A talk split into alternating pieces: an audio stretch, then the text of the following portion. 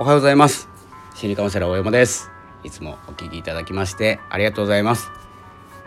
えー、このいつも自分時間というのは、えー、自分らしさとかですね自分を生きるということをですね毎日の気づきとしてですね配信しております、えー、今日はですね、え初心者が大事にする3つのことというですねお話をしたいと思います。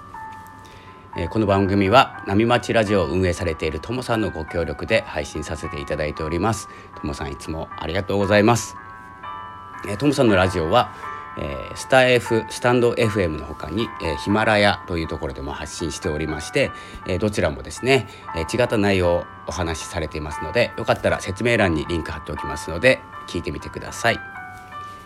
えそれではですね初心者が大事にする3つのことというお話をしたいんですけれどもまあ、なぜこのお話をしているかというと,、えー、と最近ですねスタンド FM の方に、えー、入られてきている方々、えー、初配信されている方が非常に多くてですね、えー、結構応援に回っているんですけれども、えー、そんな時にですね、まあ、初心者の初心者だった時のことを考えて、えー、ちょっとですね思いがあったのでお伝えしたいと思います。えっ、とですね、まあ、どんなですね大きなですね成功を収めているとか、えー、どんなに今輝いている人っていうのも、えーとですね、実はですね、まあ、通っている道があるんです。それが、えー、初心者の道ということで、えー、実はですね誰もが通る道なんですけれども、えー、そこを結構大事にしていない方が多いんじゃないかなと思ってですねで、えー、初心者の方が多いということは今えー、大事な時期だと思ってます。なのでその大事にする3つのことをお伝えしたいと思います。えー、まずですねこう3つあるんですけど僕が思う限り思う限りというか思いつく限りではですねでまあ初心忘れるべからずというですね初心忘れるな初心に戻ろうというですねことも、えー、後々言われる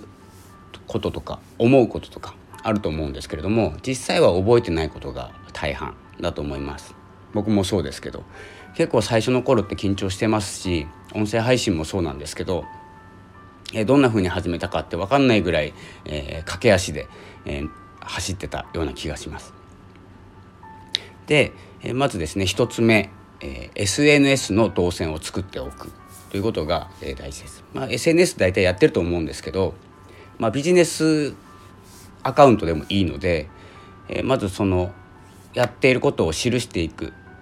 えーとですねまあ、ブログでもいいんですけどそのどんな状態で始まっているかどんなことから、え気をつけていたかっていうのを、え、記しておくのがいいかなと思います。で進んでいくとちょっと広げたくてですね SNS とかいろんなものを使うかもしれないんですけど、ちょっとですねあの急に始めたりすると怪しいですよね。えー、始め始めた時期っていうのが、まあ、ツイッターとかで言うと、えー、書いてあります。インスタはちょっと分かんないんですけど、まあ、日付を追っていくとどのぐらいで始めてどのぐらいの人なのかっていうのを信頼性ですね信用に、えー、関わるというかですね信用が分かるようになってますので、えー、ぜひですねは持ってない方は今すぐですねビジネスアカウントでもいいですし自分のアカウントでもいいので、えー、記していくえどんな経緯で、えー、成り上がったかとかですね、まあ、この成功したとかですね形ができた時に必要になってくると思いますので、えー、そういうのは大事になってきます。っていうのはやっぱり詐欺が多いこのですねネット社会になるとアカウント作ったばっかりとか書き込みが少ないとかっていうのはかなり怪しいんですよ。でそういう面でも、まあ、信頼性が上がるんじゃないかなって思うので1番目に SNS の動線を作っておくっていうのを持ってきました。で2番目が、えー、初心を味わうっていうとこですね。えー初心を味わう、まあ、先ほどから申し上げているようにですね初心というのはすごく大事な状態で、えー、しっかりと味わっておく、えー、これからですね慣れていって、まあ、今度始める人にですね自分がどんな初心者だったか、えー、初めてのルーキー状態だったかっていうのをですね教える日が必ず来るので、えー、その時にですねどんな状態だったかっていうのを覚えていないと、まあ、作り話になってしまったりするので、えー、そこをですねこんな自分だったっていうのが残っていれば、え相手に自信を与えることもできるし相手の勇気にもつながるっていうことになるのでそこは残しておいた方がいいかなと思います。えこれがですね、まあ、プロセスえ大事というところですね。で3つ目なんですけれども、えー、まあ、2つ目にちょっとつながってしまうんですけど下手をしっかり残しておくということです。えっとですねうまくできないこととか恥ずかしいんですよ最初。なんですけれども誰でもあるっていうことは最初にお伝えした通りなんですよ。絶対にあるんですよ下手な時期って。でうまくないからうまくやろうとするのはやめた方がいいと思います。であの慣れてくるとあの下手にはできないんですよ逆に。というように、えー、下手なのって初心者の時だけしかできない特権だと思ってます。えー、なので上手くなってから下手を求めても無理な状態を今体験している経験しているということがすごい貴重な、えー、ことだと思います。なのでしっかりですね下手をですね、えー、残しておく下手な自分を残しておいて、えー、それがあるから今があるというふうにですね未来の自分からの、え、逆算ですね今作っておくことが大事かなと思います。なのでえ何かを始めたいとかこれから始めるというですね、まあ、ラジオ配信だけではないんですけれどもラジオ配信というのは結構あの自分の言葉で話さなきゃいけないっていうのがあるので結構難しいスタートになると思うんですけど始めてしまったら結構ですねサクサクっといけますので、えー、ぜひですねその下手具合、えー、を取っておくということが、えー、大事かなと思います。えー、このようにですねあの始める方とか、えー、準備とかっていうよりは始めた時という状態が大事かなと思います。